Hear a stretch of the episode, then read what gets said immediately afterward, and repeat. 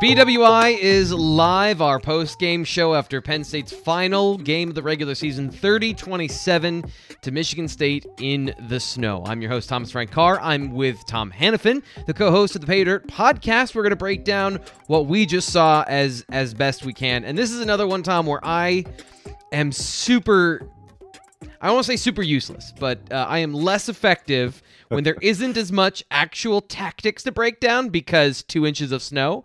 Uh, mm-hmm. So I want to start with you, our expert fan and uh, media extraordinaire who's been following the team all season long. I want you to start get some of the the bloodletting out, some of the emotion out because poor David, who's already thrown in a bunch of super chats, he's he's having a hard time in the chat. Thank we're gonna you, get David. to we're gonna we're gonna get to David's comments, but like there's a lot of emotion that needs to go, and I'm not the emotion guy. So please start off the show. What were your thoughts about the game you just watched?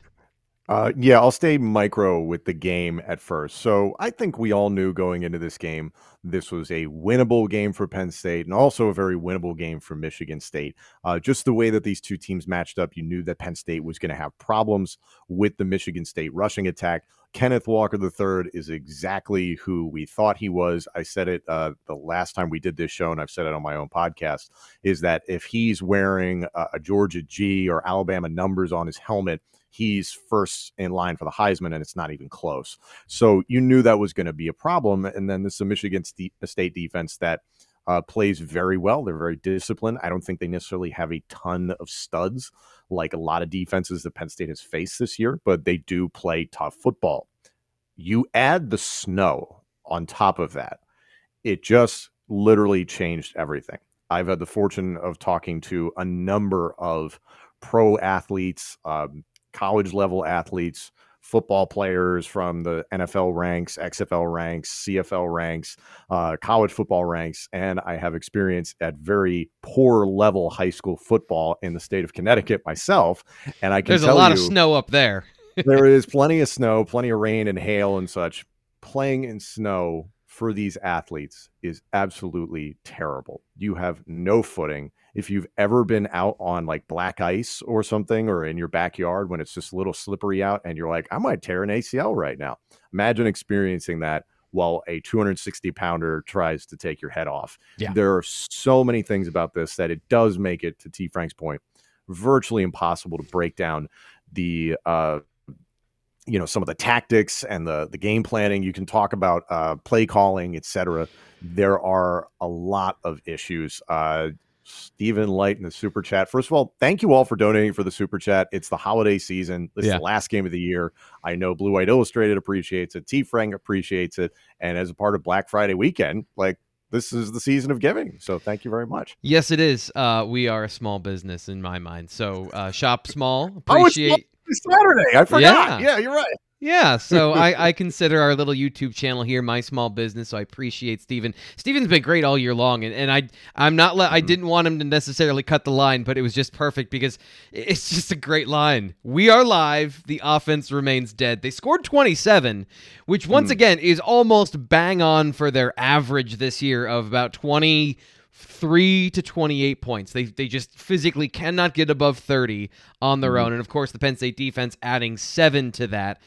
Um, from, from, from my perspective, obviously, as the analysis guy and as the, and I, I said this on another show earlier, like all the fan stuff for Penn State football as a, as a graduate who went to school and sat in the student section. That's ripped out and put in with cold hard ice that I just watched the game and tell you what's going. I become a kid during snow games. I love snow games. So, mm-hmm. and I got in trouble on Twitter because I tweeted right before the uh, the fourth and fifteen touchdown. How can you not love snow games? Like I understand Penn State is down in this game. It's a tough situation, but you know, enjoy the fact that this game is fun. Like I, I thought that oh, was a fun game to watch for me personally. Uh, but yeah, that the the way it ended was really rough for uh, Penn State, especially with the two late fumbles. Uh, I think was... that's really the deciding factor in this game. Of there were enough missed kicks, there was enough problems in special teams in the areas where Jordan Stout's field goal is the deciding factor in this game but the two late fumbles really changed the way that the, the mathematics of the game worked at the end, where Penn State just didn't have the ball enough times to actually do anything on offense because when they did have the ball, they moved it. Like for the most Mhm. part, they moved the ball. Uh, it's just they didn't have it enough today.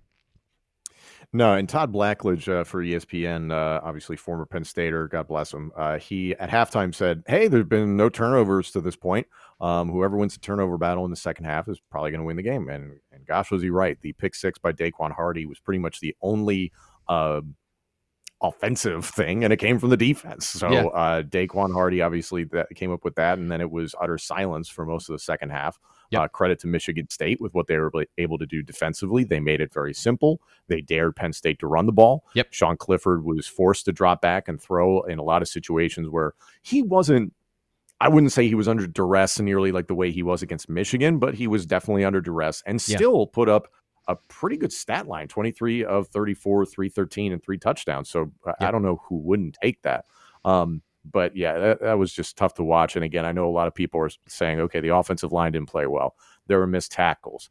Um, it, it's it's a snow game. Yeah. These there's no footing. There is no leverage. I'm not trying to make excuses. I understand that the offensive line is not good. I think we all understand that. We understand that guys like Brandon Smith had a rough day. Tig Brown had a rough day. A lot of guys on both sides, by the way, both teams had really rough days just trying to stay upright. So you do have to look at it this way. Yeah, and and in, so I was I was looking at some of the stats to uh, start the first quarter and to start the third quarter.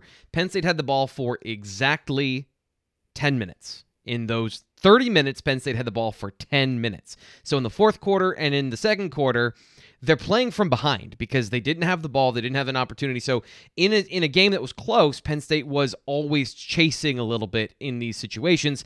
The missed field goal by uh, by by Jordan Stout inside the the ten yard line was a huge difference in the game. Obviously, Penn State left four points on the field. Michigan left some themselves with with the kicking issues they had. Um, and for all of the people in the chat that are talking about, and all the people on Twitter, and all the people that don't like James Franklin, and here's 10 more years of this. One thing that has been pretty clear as far as a, a, a, a loyalty to a fault has been a shortcoming for James Franklin. Of Jordan Stout is our guy. He's more consistent in practice. He is the he is our kicker. He's been because they track all of these things. They they track during practice. They track during the game and they made the decision that Jordan Stout has been more accurate in the volume than Jordan Stout has, or uh, that than than Jake Pinegar has. But clearly, it's not been good. There have been a lot of critical missed kicks by Jordan Stout, and finally, you you see how far it has to go before James Franklin will make a change when it comes to the quarterback, to a kicker, to Joey Porter Jr., who I know is, is being toasted quite a bit, not just on the field, but also on the internet, as far as he's not pulling those guys until the 12th game of the season in the fourth quarter of a snow game after two missed kicks. So that's that is that is an area where where I do agree with a lot of people that James Franklin when it comes to those things he's loyal to a fault and that is the fault of if a guy isn't playing well even if you have the belief in the data and all those things that's where I think it kind of goes too far, in my opinion, as far as the the the biggest problem with James Franklin. Mm-hmm. Uh, to the super chat point that was just up there in terms of Sean Clifford is not allowed back next year. Um, I want to bring up a point, and I, am driving people to my own podcast, and I'll shill. Um, on episode 21 of my podcast, my co-host is uh, Matt McGloin. We all know number 11. Matt made an excellent point when it comes to Sean Clifford, and he said Sean Clifford has earned the right to decide if he's coming back to Penn State. He has another year of eligibility due to COVID 19. And I, completely agreed with Matt. I love the way that he put it. And I encourage you guys to take a listen to it and kind of open your minds to it. Is that considering what Sean Clifford has done for the program, whether you like it or not, his commitment to the program, this dude was not Anthony Morelli. This was a good quarterback who put together good numbers. And you can agree with that, even if they weren't mind blowing. Mm-hmm. This dude has earned the right to go to the coaching staff and say, if I'm coming back next season, I'm coming back as the starter. And that is the opinion of Matt McGloin on what Sean Clifford should do with his future. Now, the ball is then in James Franklin and company's court of whether or not they entertain that. So um, I am in agreement with a lot of Penn State fans that, yes, you do need to look to the future at the quarterback position. Um, but I think we all need to show a little bit more respect for Sean Clifford and frankly anybody that bothers to go out there and play the game. Um, I, I, I felt bad for Sean Clifford there finishing potentially his last snaps as the Penn State quarterback. Who knows what happens with the bowl game here? Because um, the guy the guy tried as best as he could this year. He was yeah. banged up. He was sick. He had every injury known to man. And, and terrible I, offensive line. You know? Yes, and and that part I think is is everything was on his shoulders. So this is where I've been weighing everything in my head as far as the math. I keep saying this today. My word of the day is mathematics. The the the things that will change over the course of the off season. If Penn State comes back next year with Keandre Lambert Smith, Malick Meiga, and Parker Washington. All the all the tight ends presumably are coming back. What is that offense going to look like? Is it going to give him more support, and does that change what he can do in a game when it's not all on his shoulders? Because to me, it's pretty clear, even in this game, when it comes to those throws down the field, those gut check throws when when Michigan State was playing soft coverage in the first half, he was able to get the ball to Jahan Dotson. When they played deep cover two and they just kept everything in front of them and invited Penn State to run the ball, Sean Clifford in those sort of critical I need to make a throw things, Payton Thorne made throws and Sean Clifford struggled to to to put together anything that didn't resemble a 15 play drive, if that makes sense. So does that change next year? And is that worth it for him to come back? That's what I've been trying to decide is is it worth it for Penn State? Is it worth it for Sean Clifford? And and that to me, I don't think it's worth for either of them to continue this next year. Yeah, I just think the guy deserves a little bit more respect. Uh, you play three seasons for a team at you know a, a good level. Uh, you should get a little bit more respect. Um, yeah. I saw the the super chat comment there about Joey Porter Jr. Uh, yeah. Brandon Smith, terrible in space. He hasn't ready for the NFL. Lee is trash. Um, yeah, so everybody's very angry. Uh, I completely understand yeah. that. And yeah, like T. Frank, I don't think you and I are apologizing for guys like Brandon Smith and Joey Porter Jr. who had no. rough games. Keyvone Lee, honestly, uh, when I watched him play today, he reminded me in terms of athletic ability, not production, athletic ability to a Tony Hunt. In that, I think we yeah. can all agree Tony Hunt was not Saquon Barkley. But yeah. that was the beauty of those old offensive lines is that they were so good they could make good good athletes, decent yeah. athletes, yeah. look otherworldly, and oh by the way, be the leading rusher in school history at one point. So yeah. it's just a different time. Evan Royster, right? Sort of the same thing. Evan Royster, not as big, but kind of the same thing. Uh, appreciate all the super chats that are coming in. We're trying to get to as many as possible. I do want to make a, a comment about Joey Porter Jr. because that to me is a very frustrating thing from an evaluation standpoint because three quarters of his coverage is great He's uh, initial off the line. He mirrors well. He's in phase with the receiver the entire time.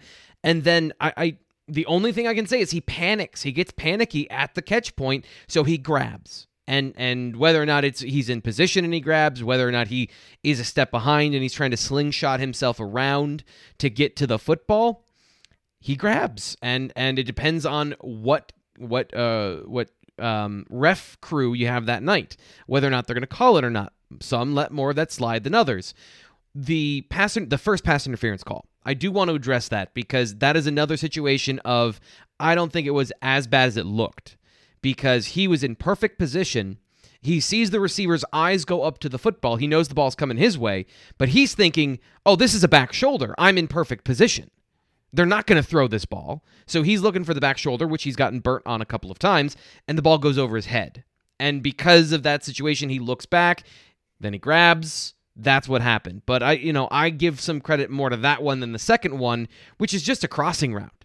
All you mm-hmm. have to do is run with the guy and, you know, make a play at the catch point and he got got nervous, he got antsy, and he uh and he grabbed. I think from what I've seen from him, there is still growth over time since last year. So I do think that if he comes back, he will be a very good player next year. And to Charles' question, was there a drop out, a drop off without Walker? It was mostly uh, Bryce Effner today, and I think it was a little bit of a drop off.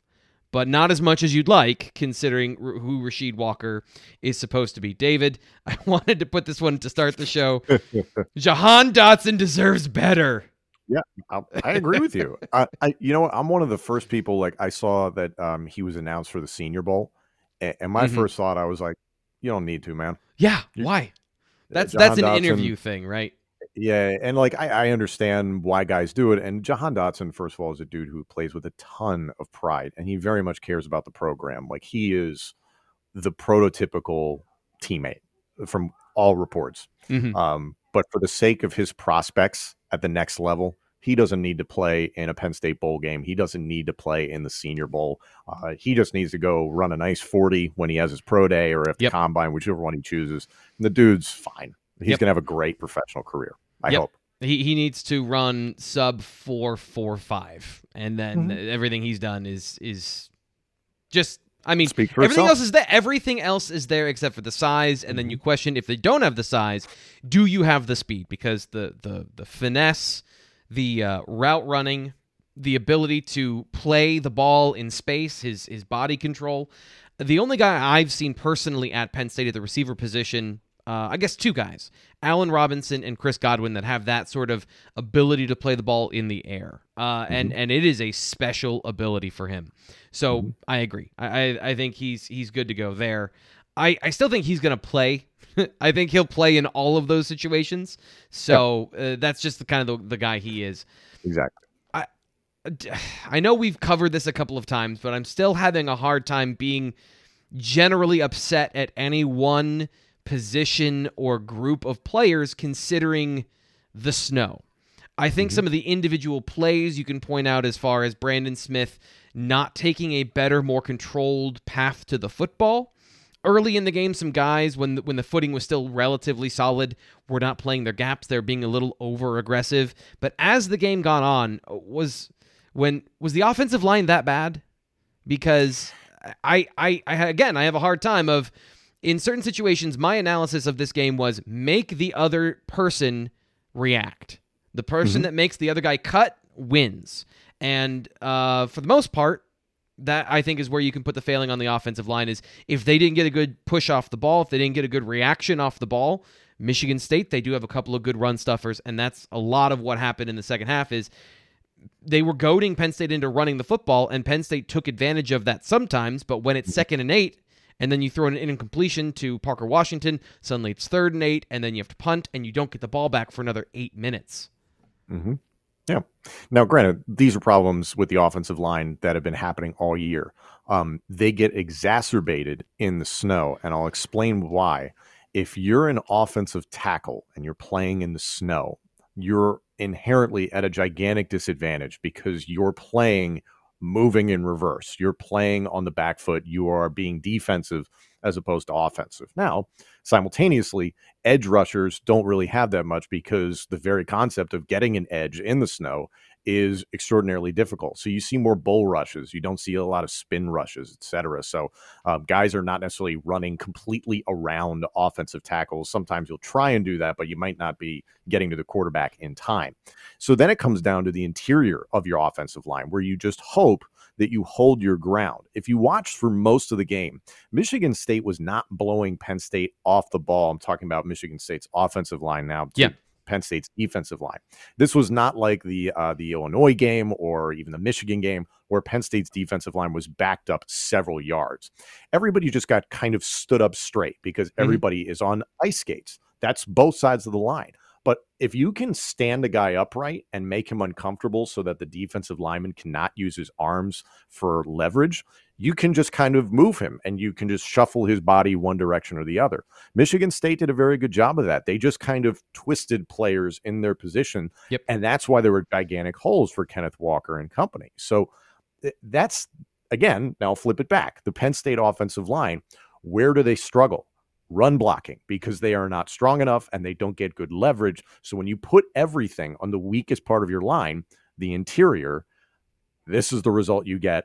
And it's the result, unfortunately, Penn State's been getting all season, regardless of weather. Yeah, and and another part of this particular game that so many parts of Penn State's ability to score points and play defense is all built on athleticism. And and the one guy that was still keeping his footing, I mean, uh, Parker Washington had a great game today, and Jahan Dotson had a great game today. But in that second half, it was really mitigated by the, the amount of possessions, the amount of time that they had. And then on defense, your ability to run around blocks and get to the football. Brandon Smith, that's that's something he's very good at. Ellis Brooks, that's something he's very good at. If it just takes longer to run around those blocks, so even those those subtle movements on the other side as well that normally work out, where Penn State's able to knife under, change direction, cut back inside, and normally that would shut down a running game. Suddenly, now Kenneth Walker has the ability to break one arm tackle or a hand on his foot and get another 15, 20 yards. Finished 30 attempts for 138 yards and a touchdown. So it, I mean, the snow. It's obvious the way Penn State's built to win and built to play. It's not built mm-hmm. to play in the snow, but it, it you don't normally play in that much snow. This is the yeah. one game in the last couple of years that Penn State has played in that much snow. So even when it comes down to the analysis of Big Ten football, got to be able to run the ball in the weather. Yes, there is an element of that. You want to be good at those things, but for the majority of the season and the postseason, you still want to be good at the things that Penn State is good at. Uh, but it did it did play a factor today where where they had the ball for 23 minutes and they scored 21 points. So it wasn't necessarily a good uh, a good day for for Penn State when it comes to the archetype program, which is what I was talking about. The, the right way to do this is to uh, is to build the way that they're building, and then you get a game like today, and it's like, see, I told you that's not you shouldn't do that, but the majority of the time it does work. Um, J- John Johnstone says James Franklin takes over play calling late in games. Ask him. That is not true. That is that is that is a that is a not true statement, John. What he does is he tells the offense and defense when we're going to go for it, and then he nudges and reminds guys, hey, we need to run the ball, or hey, we need to make sure we're taking deep shots. So his influence is saying on the headset, here's what I'm thinking. He is not calling plays. And, I, and if you're saying that that's semantics, I don't care, then, then okay. But he is absolutely at no point calling the plays. Is is John right to think that those subtle manipulations are calling plays? No. Okay. can you extrapolate not, so I can find the next yeah, question? yeah, James Franklin has not regularly been the play caller on offense or defense. I don't think he ever was for the defense because uh, he was more of an offensive guy. Um, he's not been that since what 2016, 17. I think that as far as what very uh, being the regular offensive play caller. He was doing that initially when he came to Penn State, but that's been years since he did that. So, yeah, yeah. Um, listen, I, have said it on my own podcast uh, this past week in episode 22 that I'm not a fan of this new contract extension for him, and that I think the positive is that it's a stimulus package for the football program and that it gives more money to assistant coaches so that they will stay. So Penn State does not have a Joe Moorhead situation where it's a guy you'd like to keep, but you can't afford to keep. Yeah. Those are the big positives. But this is a very Franklin friendly contract, which is unfortunate for a lot of Penn State fans. And I do share that uh, that same frustration. So this is this is another thing that I, I think is really interesting is that it's not a huge it's not a, so 75 million dollars versus what he was being paid before when you broke it down and I, I had some uh, of my colleagues that were doing some of the math on it. It's not like a gigundous increase in pay. Obviously the large numbers at the end 10 to 75 that everyone focuses on like here from Wes is uh, what you expect moving forward now that you have all of these all this money. It's not a gigantic increase in his salary. That being said, it is an increase in his salary during a 7 and 5 season, which is what brings up all of the questions about that. It is, as you pointed out, a stimulus package for the program, and better results are going to be expected going forward. I don't think there's any there's no there's no problem with that. Um, but it's also fair to point out that if you're focusing on the large numbers and you're not taking into the full context, uh, that that's you're, you're missing part of what's going on here. Is that it was not this big, massive renegotiation for James Franklin. It was a it was a pay increase.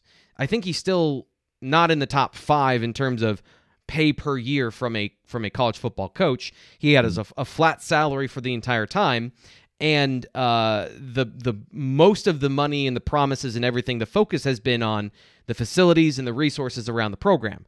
So I understand that people don't like Franklin, and this is going to be a part of that, but it is more than that. Even if you don't like Franklin, it's more than that.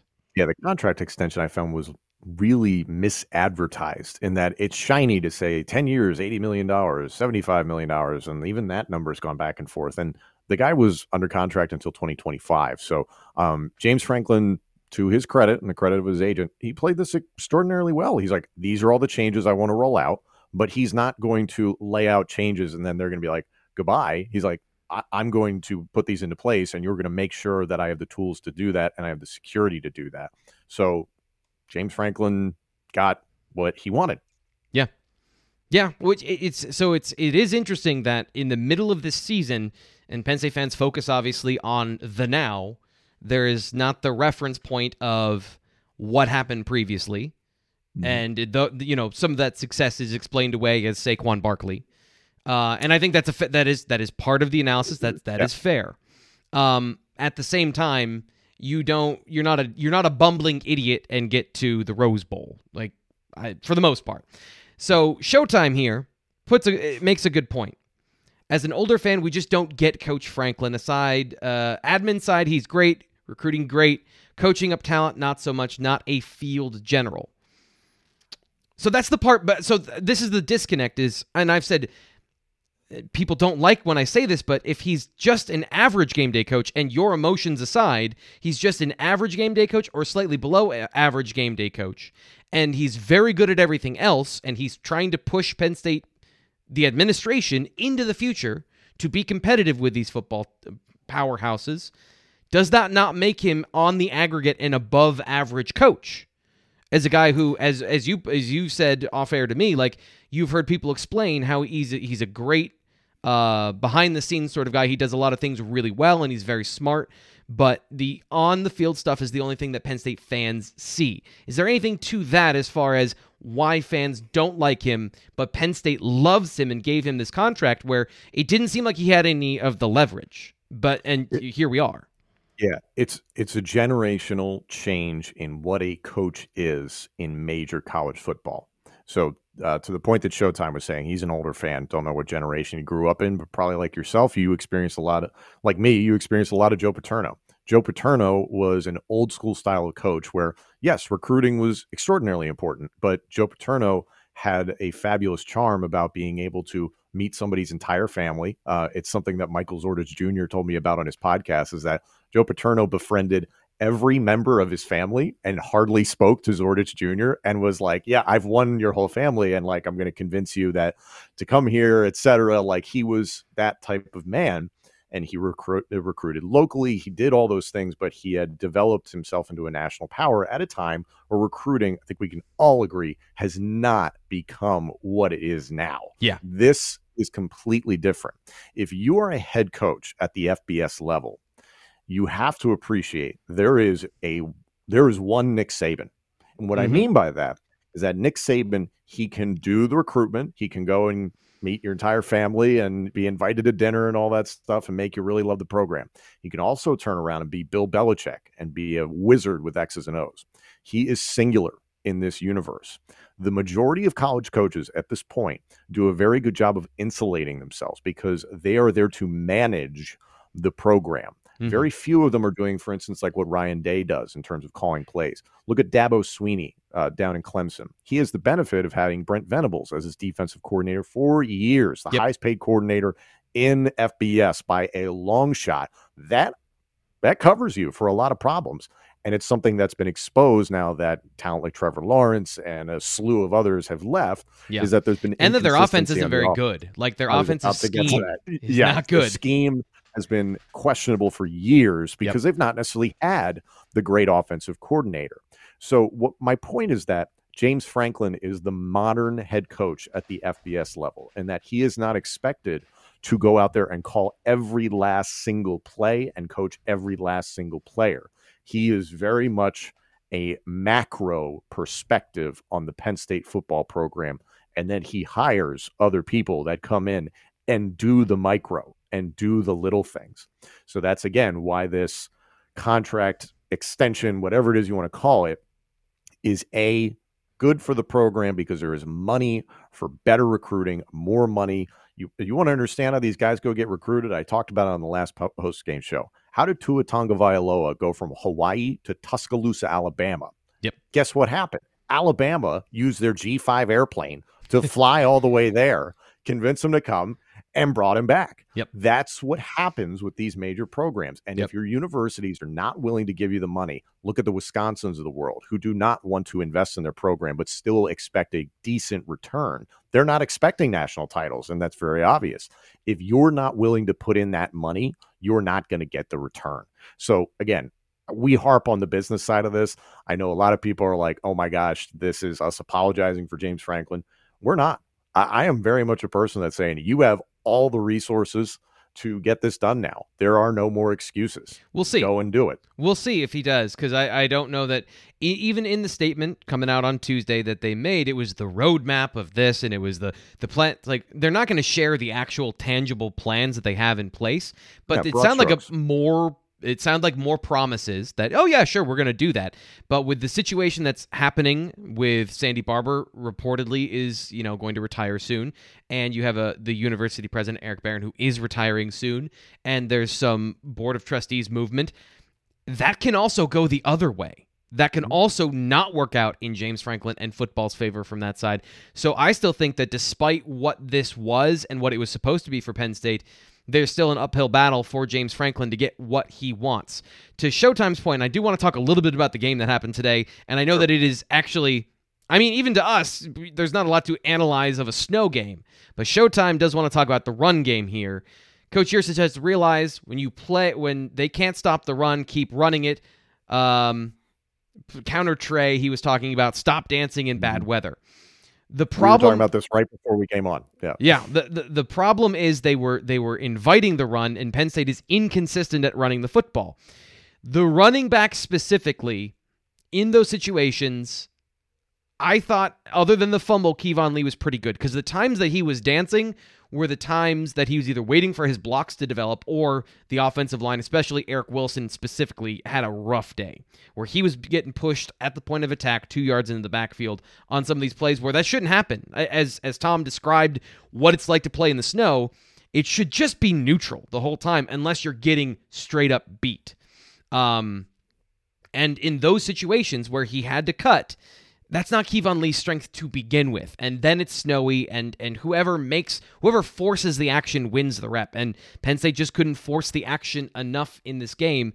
Uh, coming back to the offensive line, and and what snow and all these element games do is they they reduce everything down to I think I don't say luck because you know the players have to play the game, but there is less tactic and more sort of who's going to fall down on a play. At a certain point, whoever's standing up at the end of the play has won the play. Uh, do you think Penn State still could have won, still could have won the game? Is it is it the fumbles or were there things that you were seeing that you didn't like, like Showtime, that wanted more running of the football? I agreed with uh, wanting to see more running of the football. I think the turnovers ultimately were what killed Penn State, and uh, I, I agree with you in terms of running the football. But it was something you and I were talking about before we came on the air. is at the beginning of the third quarter, you could start to see Keyvone Lee have some success. Big dude, you don't want to tackle that guy Yep. in cold weather. Um, th- the my first thought was, man, if Penn State lines up in a power set with a quarterback under center, I formation, ace back, whatever you want to call it, and ran the football, you're going to have a lot of success against this Michigan State team. But that is an inherently flawed idea from the beginning because Penn State A does not do that as an offensive structure right now under Mike Yurcich. That's just not part of the offense, unfortunately. And I know a lot of people be like, well, why isn't it? It's just not the way that he's run his offenses. Look at Oklahoma State, Texas, Ohio State, and now his time at Penn State. It's the same shotgun spread type of offense. So it just Yeah. doesn't feature that very much. Yeah. So- and if you look at Ohio State today, it was the same thing. Ohio State is Same. built to play the same way. And look at the way they stopped the run today. They had a worse time of it than Penn State did because mm. they're small and quick on the defensive line. They're they're built to penetrate and attack spread offenses. So that's why Penn State and Ohio State match up so well. And in Yeah. days like today, and and to give credit to Michigan who got after CJ Stroud and made him look okay. Made him not be a good quarterback on the day, sacked him, confused him. They threw a lot at him. Uh, but both of those teams that are built to play this way on a day where it was snowy and it was cold favor the teams that like to run the football. I still maintain Michigan is not going to get away with that going forward. as the teams get better, their flaws of not being able to throw the ball consistently against higher level defenses is going to show up again. And Michigan State, the same thing. Penn State couldn't take advantage of their terrible secondary, which, by the way, to show the, to, to illustrate the point of like what it could have been if the snow had just been the same throughout the game. Uh, I want to get his name right. Six foot two, 220 pound Darius Snow. He's a safety. He was the guy covering in single coverage on Jahan Dotson on his touchdown. That was Michigan State's plan was to put the equivalent of um, either Ji'Ayir Brown or Curtis Jacobs in mm-hmm. single coverage on Jahan Dotson, one of the two best receivers in the Big Ten, one of the best receivers in the nation. Forget what the Biletnikoff has to say. That was their plan. And as soon as Penn State couldn't take advantage of those things, the game became an equalizer. And the same thing with Penn State in the snow early in the game. In the second quarter, they shut down the Michigan State running attack when they could still get around blocks and they could they could still play the way they normally play. But as soon as they went in for halftime and the snow kept accumulating, it began to favor the team that can run the ball. Um, mm-hmm. and I want to just quickly get to this, and I want to get your thoughts on something coming up next. Showtime says at the end of the show, remind us where Penn State can go to a bowl with a seven and five record. We talked about this on the BWI Daily Edition. It was our uh, Friday bowl selection special. Now the Music City Bowl is still in play, but I think the main one is going to be the Las Vegas Bowl, which I'm super un- unhappy about that because it's at 10:30 at night uh, on mm. the 30th. So that's likely where Penn State is going to go based on what we talked about on Wednesday. But at this point, I, you know, maybe the Pinstripe Bowl, bowl is in play. I, I don't know. I, I think I don't know how the, much the this particular game affects the bowl selection in in, in the postseason. Mm. But it was not a great end to the season for Penn State football. Maybe seven and five does get you to the Pinstripe Bowl, but I think comfortably the Vegas Bowl is the one that might be the, the best fit for Penn State. I mean, I'd go to Vegas in December. I mean, yeah, it's great. I at so this I'm, point, people start thinking about how you want to spend your vacation over the holidays. That's what we're talking about at this point. Do you want to go to New York in December, or do you want to go to Vegas?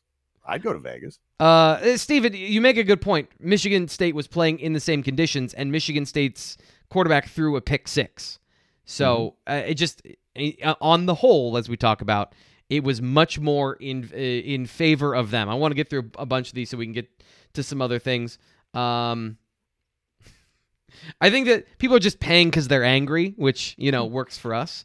But uh, do this our backs take jitterbug lessons uh, f- during the season? Yes, Night Raven is uh, is one of our favorite international fans. By the way, thank you everyone who's listening and who's donating to the channel. Uh, if you want to give the uh, video a like and that spreads it on YouTube so we can have more people come on and ask questions. We'll have more topics to talk about. What are you thinking about coming out of this game for Penn State football? Are you thinking anything or are you I know you don't like this particular season, but where does your mind go for what's next for this team? Um uh, last year uh, Penn State declined going to a bowl game I think just kind of out of mercy. Uh, it was a brutal season for every football team because of we were in the depths of this pandemic, obviously. So you could understand that, and obviously the way the season ended was so positive, but still the way the season began, it was just a brutal season. So you understood it. I think Penn State fans want to see Penn State in a bowl game this year. Um, I don't see any reason why they wouldn't accept a bowl game, um, even if it isn't necessarily the most glamorous of games, as you just mentioned, the Las Vegas Bowl being played at 10:30 at night. It does feel beneath the, brand of Penn State. However, there are plenty of seniors and and and fans, frankly, who want to see Penn State in a bowl game. Um, ultimately, I've said it on my own show. This has just been a very disappointing season because we saw the peaks and the valleys, and mm-hmm. the peak being right before the Iowa game and the first 20 minutes of the Iowa game. Gosh, what it could have been is right. this was a team everyone nationally felt comfortable that Penn State was in the conversation for the college football playoff, for the top four, that they belonged there. And then very quickly after that game, everything just unraveled. And you can point a lot of fingers at a lot of different people. I understand everyone's frustrated with James Franklin. There are no more excuses that I want to hear, that fans want to hear as to why there is no success uh, coming from this team.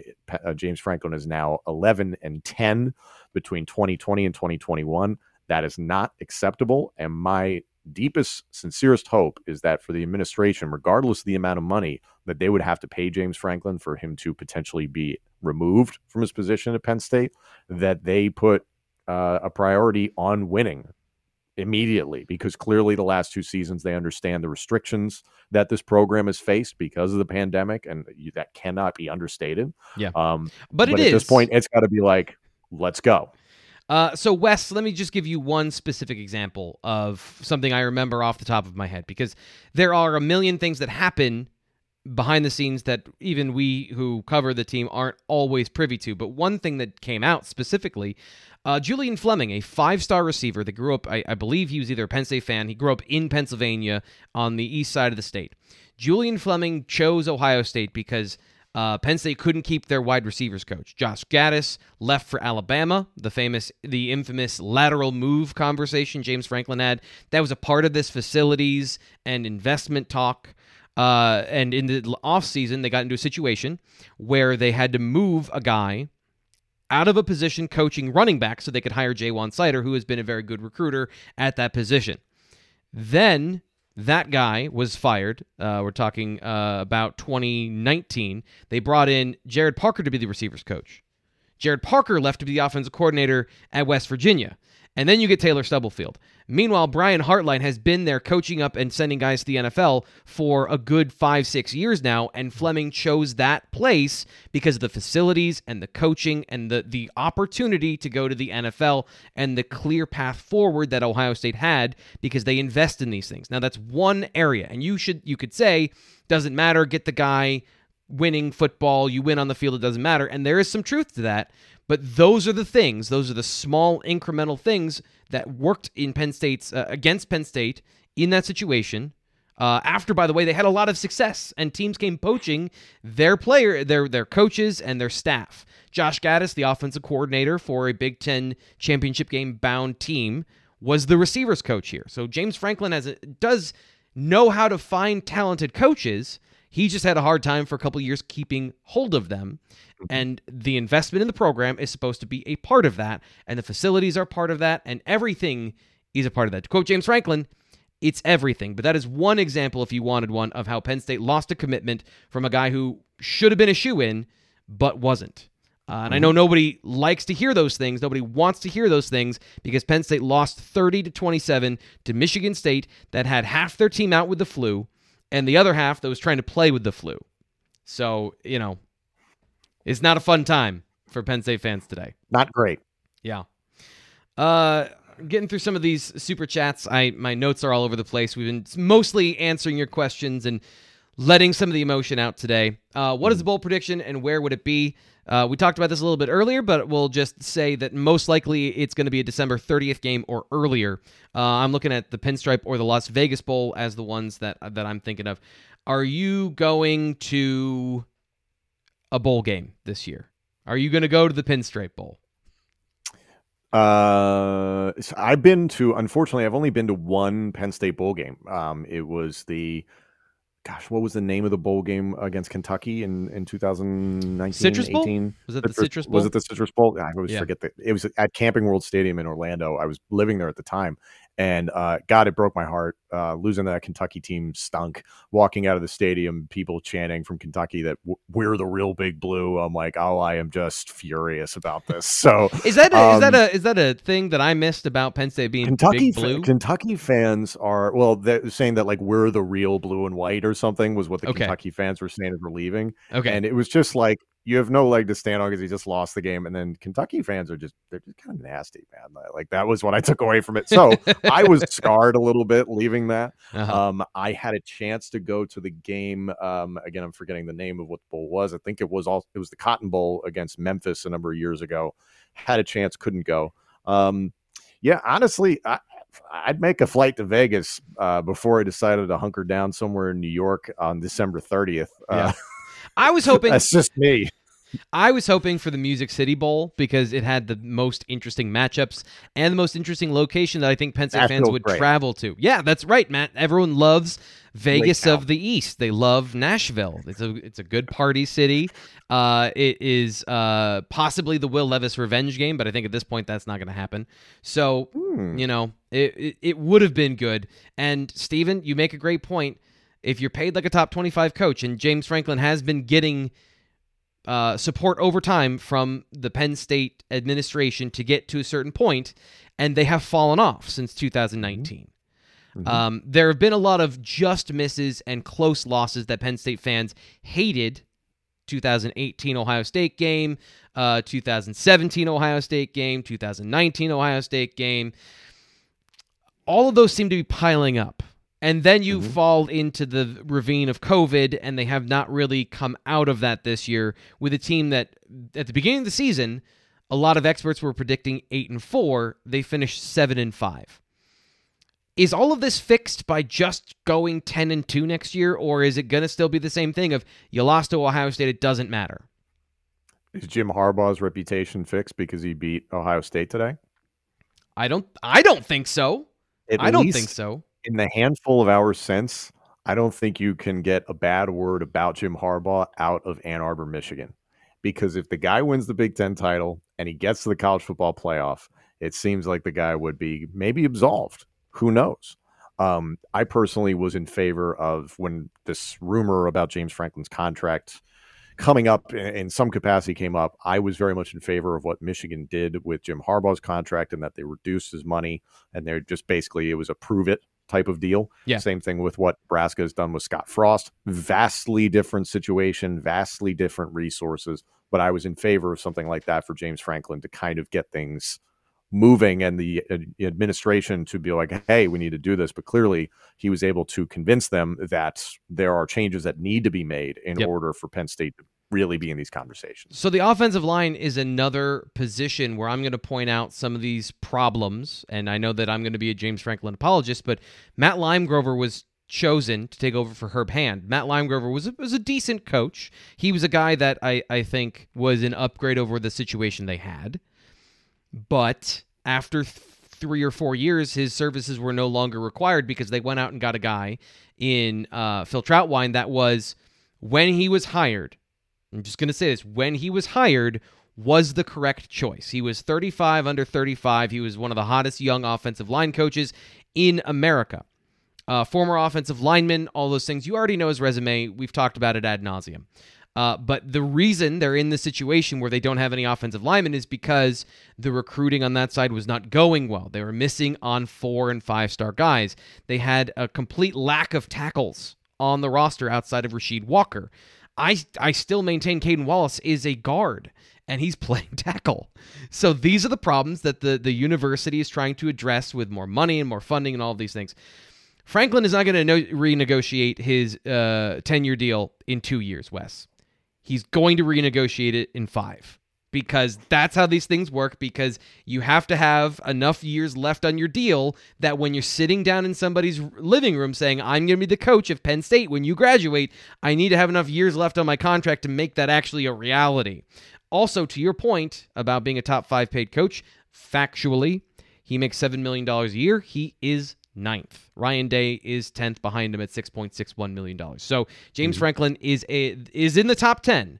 And if you're expecting top 10 results, that is he's being paid as how he was in 2019.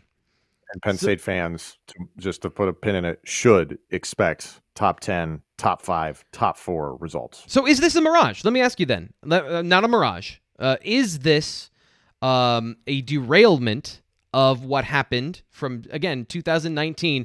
The other funny thing is that like 2019 is just a weird situation where they had a first year starting quarterback, but they had Journey Brown and Noah Cain who were really good, mm-hmm. uh, and everything worked that year. But are the are these foundational cracks in your opinion that are starting to show when you don't have a complete team? Or is this a sidetrack on what was already an upward trajectory where they were bouncing off that ceiling they couldn't get through and to James Franklin's point, we need more that isn't just players and coaches. Or is this more of what you think James Franklin's program looks like? Um, I think it's closer to the latter than the former. Um, and, and just let me back up the pandemic year. Okay.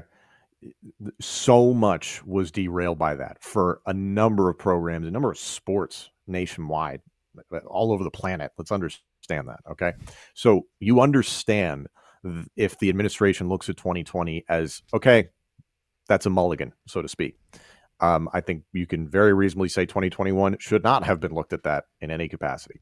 Um, what I found extraordinarily telling is if you go to the Penn State football website and you read the official press release about the contract extension, the article is very, very precise in quoting statistics that follow 2016. And what I mean by that is, as someone who uh, had a lot of different situations coming from the sports entertainment world where you're trying to take something that doesn't look great and make it look really spectacular in any given situation.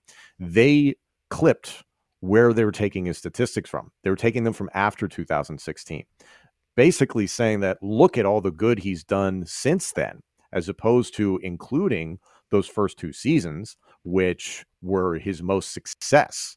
So I found it very odd in that they were trying to loop like kind of work in the fact that he won the Big Ten title, but we're going to exclude some of the factors from this. When really, you so have to in, look at the entire body of work. Uh, well, okay. N- to argue this point again, to uh, and I'm going to throw this up here because this is this is this is what I don't understand. Remember how much O'Brien got out of our players? I miss those days, man. In 2013, Bill O'Brien went 7 and 5. He just left before it got bad. And you know who picked up the bag after that? When they didn't have any scholarship offensive linemen, and uh, they they were in this really weird situation where they were bowl eligible to start the season, and then no excuse about anything was allowed once they were bowl eligible, despite the fact that they hadn't been recruiting because they didn't have 85 scholarships. And yet Bill O'Brien, people love him because they went eight and four and they were the plucky underdog. James Franklin comes in. It's bad the two years with with uh, with uh, Christian Hackenberg, mm-hmm.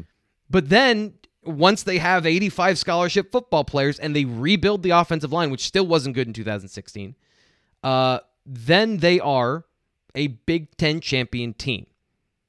So why why do we not apply those rules to Bill O'Brien, who went seven and five in 2013, against a soft schedule where they had six home games versus San Diego State and Navy. Like they were just stacking wins early in the season, and then they finished the season like one and 5 mm-hmm. And yet Penn State fans love and, and reminisce about Bill O'Brien because he's because he's what, Tom? I don't understand. No, from everything that I understand, talking to ex players, and again, I talk to Matt McGloin every single week, is that Bill O'Brien had a professional NFL approach to everything he did, that the guys wanted to play for him. But God, I mean, think about the circumstance that was happening. The obviously the Jerry Sandusky scandal had just occurred. Um, the program there was concern that Penn State was going to get the death penalty. So Penn State fans, myself included, we're not expecting anything amazing from the yep. football program in terms of wins and losses. So when that happens, gosh, aren't you really happy? I'm a Philadelphia Eagles fan, and they're doing a lot better than I thought they would. I'm relatively happy with what they're doing, all things considered. So I think because the expectations were so high that James Franklin was going to come in and be the savior of the program and get everything back to the Joe Paterno expectations, that's where people are. And I understand that and I agree with that. Let's remember this is a program that has not won a national title since the 1980s. I yep. wasn't even alive yet. So yep. this is decades of coming up short of that bar to clear. So, yes, you're hopeful that this deal and all this stuff is moving towards Penn State getting into the national championship picture. So I, I'm I'm I want to I want to make sure I have all this right. I I I apologize. I had my facts wrong. The 2000, the eight and four season, I think, is where they stacked all those horrible games in the beginning of the season. Uh, let's look at 2013, the win loss record. Win versus Syracuse in Eastern Michigan. Loss versus UCF. Kent State, that's a win. Indiana, a loss. Michigan, that's the famous uh, four overtime game where they won with Allen Robinson. Lost 63 to 14 to Ohio State. They beat Illinois in overtime. They had to go to overtime to beat Illinois sort of like this year. At Minnesota, they lose 24 10. Purdue, they beat 45 to 21, lose to Nebraska, and then they beat Wisconsin at the end of the season. And that's the reason because uh, Bill O'Brien, for all of the things that were going on, beat Wisconsin and Michigan in that season. And and truthfully, my memory is a bit shoddy about these things. I I need to go back and remember some of these things because I don't that is that is the reason is is that Bill O'Brien beat those teams he was supposed to beat, but he still lost to Nebraska, who haven't it's, been good it's, even then. It's the, it's the girlfriend that left you and not the other way around. Yeah. You know? I think a lot of people, when everything went south with the program, when Bill O'Brien came in, he was a hot commodity at the time. If everybody recalls, he had just got uh, come from the New England Patriots, and it was a big get. And people were surprised because no one wanted the Penn State job. Yep. And because he was able to catch lightning in a bottle that season, and he's a good coach. I believe Bill O'Brien's a very good X's and O's coach. Yep. Um, that made the job desirable again. That is why someone like James Franklin came up and was a hot coaching name and got hired by Penn State. Yeah. Um, but I think people are still pining for Bill O'Brien because he left because he went to the Houston Texans and now he's doing great things at Alabama. By the way, which offensive coordinator in the last 10 years hasn't done great things for Nick Saban at Alabama? Yeah. Just about every last one of them does great, get He the sco- head coaching job. And he scored 10 points in regulation against Auburn. They had to go to four overtimes to win 24 22, but they won. And, and Mhm. I'm not trying to knock Bill O'Brien. I'm just, we're, we're adding in all the details. Uh, running backs dance behind the line versus hitting very hard. Why? Uh, Tom, I Fair mean, we discussed this a little bit early in the show, but if you want to give a quick recap for Peter, and Peter, thanks for donating the channel. Don't want to, I want to make sure everyone gets their just due that has donated the channel, and I always appreciate it. So Mhm. give us a quick recap of what you saw from the running game today in the snow. Um, no, they should not be dancing behind the line of scrimmage. I'm, uh, I very much agree with you. I, I, we've been talking about this since August. There, there is no Saquon Barkley on this uh, running back uh, depth chart. I think we can all agree with that. There are some decent athletes who have not quite mastered the position. There are still flaws in pass protection with these running backs, let alone them just carrying the football. So there's a lot of problems for uh, there to be addressed with these guys. But there is that raw talent that I think at least with Keyvone Lee, you can see John Lovett. Uh, I, I was genuinely curious to see what he would do this year. He's been in and out of the lineup. Noah Cain has dropped off. Devyn Ford has dropped off. They have not played well as a whole, so I won't make apologies in that respect. If you're a runner, I'm not coming back to the snow thing, but yeah, I'm coming back to the snow thing. If you are a runner in the snow, you have the advantage if you can make the cut. Yep. Because the defender is on ice skates having to shuffle from side to side and trying to break down and tackle you. If you can safely and confidently make the cut, as we saw Kenneth Walker III do all day, by Yeah. the way, he, Oh, he fell on his ass a with that. couple times too, but he also Yeah, made one a lot of plays. right off his feet. He had Yep. could have had a touchdown, and he was kicking himself. Yep. Keyvone Lee has an extraordinarily thick and strong lower half of his body. His Mhm. center of gravity is outstanding. It is built to play in those games because he can plant his entire frame and cut Yep. in ways that the defender can't. So your speed means virtually nothing on defense in that situation. The ball carrier will win if they can make the cut in inclement weather. But Keyvone Lee plays too tall for his size. Absolutely. He plays too tall. He plays There's a lot of factors. gives up his chest to just about every single defender. It, there, the, he started to turn the corner at the end of this season where he was lowering his shoulder. He's so if he if he's six one, he plays at six one. If he's six one and plays at five eleven.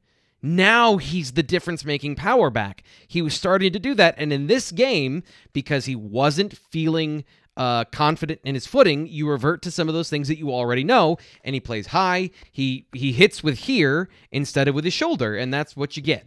Uh, this is an interesting question, something that I'm unsure about the rules of college football because they are different than the NFL, uh, and and they keep changing some you know uh, this is a they changed the rule when it comes to a running clock because college football games are going too long. But i don't know about when it is in the last couple of minutes. The last drive when lee was out of bounds why did penn state not challenge that? Do you know the specific rule about that? Because i, I this is a good question. I have to look Yeah. that part up It depends. The point of contact is important, and I, I'm forgive me, I'm blanking on the exact play, but the point of contact happens because you'll see that quite often where contact is made in the field of play. So they almost believe that if you're able to stop forward progress and the guy trickles out of bounds, it's not necessarily the player running scot free out of the boundary to stop the clock. They believe that it is in fact the defender causing that stoppage, and you both happen to work into the boundary. So that is often why the clock keeps running. Where I you see that plenty of times in the NFL and in college, where it's like I thought he ran out of bounds, and it was if the point of contact from the defender occurred before then. So forgive me, I don't remember the exact instance in the game. Um, hopefully that answers your question. Uh, with this scheme in general, it seems impossible to run the ball uh, and they've left it that way for years. Bill, Bill Gomez, you're right. The emphasis on this on this particular offensive uh, philosophy, and it doesn't matter if it's Mike Yurcich or if it's Joe Moorhead. It, the spread offense de-emphasizes the the offensive line and accentuates the passing game. It accentuates the receivers, players in space. So that is a part of the calculus. But the other part is that their offensive line isn't good even for those standards. And when you get a crack, that's the other thing that this does is it the whole concept of this uh, spread offense is that it creates space and that the the athletes, the fast running backs, the fast receivers, they beat your athletes in space. And it works most of the time. Penn State has not gotten to a level of consistency on the offensive line or right now at the running back position where they can do any of those things. I mean, that's that, that's pretty much what sums it up is especially this year the offensive line is bad and when the offensive line isn't bad, they don't have a running back that has any speed to take advantage of any of that space. So in those situations, it's actually to me sort of a miracle that Penn State has been competitive in most games because they have to throw the ball to move the ball, and it is the dink and dunk down the football field, which leads you to 21 offensive points on a day where Michigan scores 30. Do mm-hmm. you think? Do you think they need? Is that something you're going to change, Tom? If you're the, the the head coach at Penn State, is we're done with the spread, or we're going to not go full into the spread offense, and you're going to give Penn State fans that are clamoring for a running game what they want? I think that all depends on Mike Yurcich. Uh, and, and, I'm not saying James Franklin's not going to have a, a, hand in that decision making, but Mike Yurcich, as I mentioned before, look at the offense that he ran at Oklahoma State for a number of years. We've known that to be a spread team for decades under Mike Gundy. Um, spread a spread type of offense at Oklahoma State. Same thing at Ohio State. Same thing at Texas. And most of the quarterbacks that played in those systems had quite a bit of success. Um, so I think that's going to have to be a conversation amongst the coaching staff. It's like, hey, do we implement different facets to this and we don't just teach these guys the spread? Uh, I think the perfect example of any coaching staff that uh, evolves and adapts week to week is the New England Patriots and Bill Belichick. Every single week, seemingly, maybe not this season, but past seasons, especially under Tom Brady, it's a different set every single week. And again, I come back to there's one Nick Saban, there's one Bill Belichick. Yep. They are anomalies in this world. So most of these offensive coordinators and defensive coordinators, they have their system, they have their playbook. That's what got them hired. That's what they know. And they usually don't deviate from it because they believe that the recruiting is being done to supplement their vision. I'm a one who I remember uh, reading notes on the score from a podcast that Brandon Noble, former Penn State defensive lineman, did. And he said the fundamental flaw is that the offensive linemen Penn State are recruiting are long armed and tall because they're built for pass protection, as T. Frank has put together on a lot of his podcasts and really broken down well. That doesn't really help you in run blocking, it really puts you, in fact, at a disadvantage unless these guys are absolute freaks. Yes, and that's what I was going to say. Penn, Penn, State's not winning those recruiting battles, so yep. that is something that's at the feet of James Franklin. But uh, yeah, and but it's at the feet of James Frank- Franklin, the recruiter, not the coach. so that's so that's I, a that's yeah. a really great point. Is that uh, if you look at the NFL, built of freaks and anomalies, everyone can have 35 inch arms. Everyone can be tackle sized, and then you're just maybe you're shade under that, you become a guard. In college, if you can get four of those guys that are NFL quality offensive linemen, or even three, and you have a couple good college players, then you can run the football. But as a as somebody who watches the film on all these teams, not just Penn State, but all of, like a bunch of teams, most teams don't have a good offensive line. Most teams are bad at running the football. It requires five superior large athletes. And even the teams that you think are good at running the football, you know, by by the definition of everyone doing their job on every play, are also pretty bad. Uh, we got to wrap the show up here actually in just a little bit, but I want to answer two of these questions, and then I need to go off on something because we haven't talked any analysis, we haven't talked anything about the actual game. Uh, and I just need I need to vent for a second. I hope you guys got some of that out, yeah, and maybe. I hope I wasn't too much of a roadblock for it. Uh, Joey Porter Jr. getting untimely pass interference calls. Why do you think that is? It's because he panics at the catch point. Uh, we talked about a little bit early in the show, Peter. So if you want to rewatch the show, we we discussed kind of in depth of it's three quarters of a good route. It's three quarters of good coverage, and then at the last second, he gets all nervous and he gets handsy. Uh, and I want to get the this will be the last one we take today uh, from the from the chat because this is something that is that drives me nuts and it's a part of the run game calculus. And I got to get down here to um, to Steven because Steven asks if Clifford is the key to the game and has been playing hurt for most of the season, why do we keep trying to run Clifford to run plays? It comes back to the space and the math in the box of if you have five guys in the and this is what was happening today with Michigan State is they were playing two deep safeties. So there are five players in the tackle box. And there are five offensive linemen. When you motion out a running back, it is now one on one and the quarterback is the running back, you have the advantage. The, the, the defensive line and the linebackers are outgapped. There should be a running lane for the quarterback. And sometimes it works. Last year against Michigan State, Sean Clifford hit a beautiful run off right guard with a quarterback power. They opened it up. There was no safety. He ran 31 yards for a touchdown.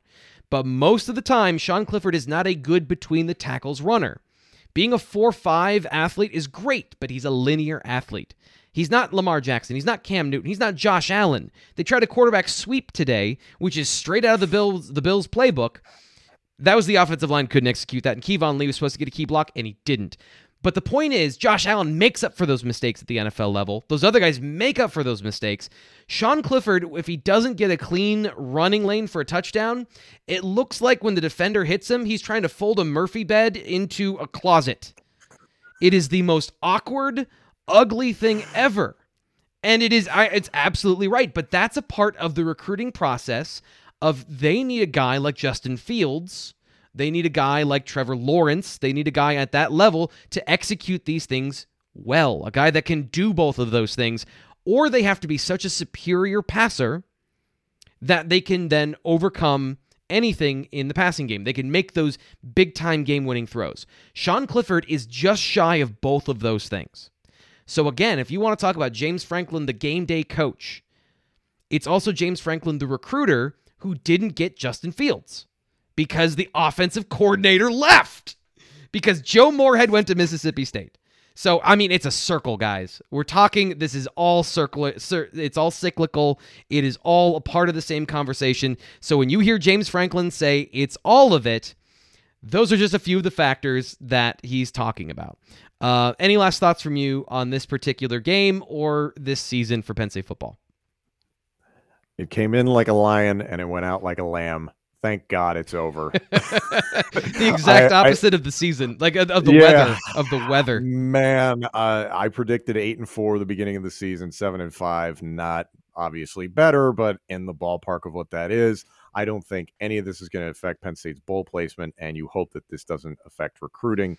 Uh, and we just talked about how that's a vicious cycle in terms of that could be flawed as yeah. well. So there's a lot that I'm yeah. disappointed about with this season. So for Penn State football fans, the good news is Penn State is bringing in one of their best recruiting classes under James Franklin. 2018, the one that is leaving, that had guys like Micah Parsons, Odafe Oweh, Rasheed Walker, Pat Freiermuth, Jahan Dotson. Genuinely a great class. This one is in that ballpark.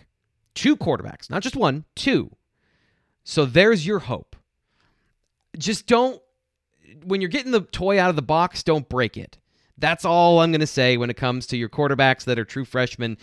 You may have one of these years next year, maybe. We'll see how it all plays out because it's shifting sands when it comes to roster management with the transfer portal and name, image, and likeness and all of those things. So we have genuinely no idea what this team is going to look like next season. But there is more movement on that side than there has been in the last couple of years. So I want to leave with a positive note for Penn State football fans because, yeah, it's been a rough season. Uh, there's been some real ugliness.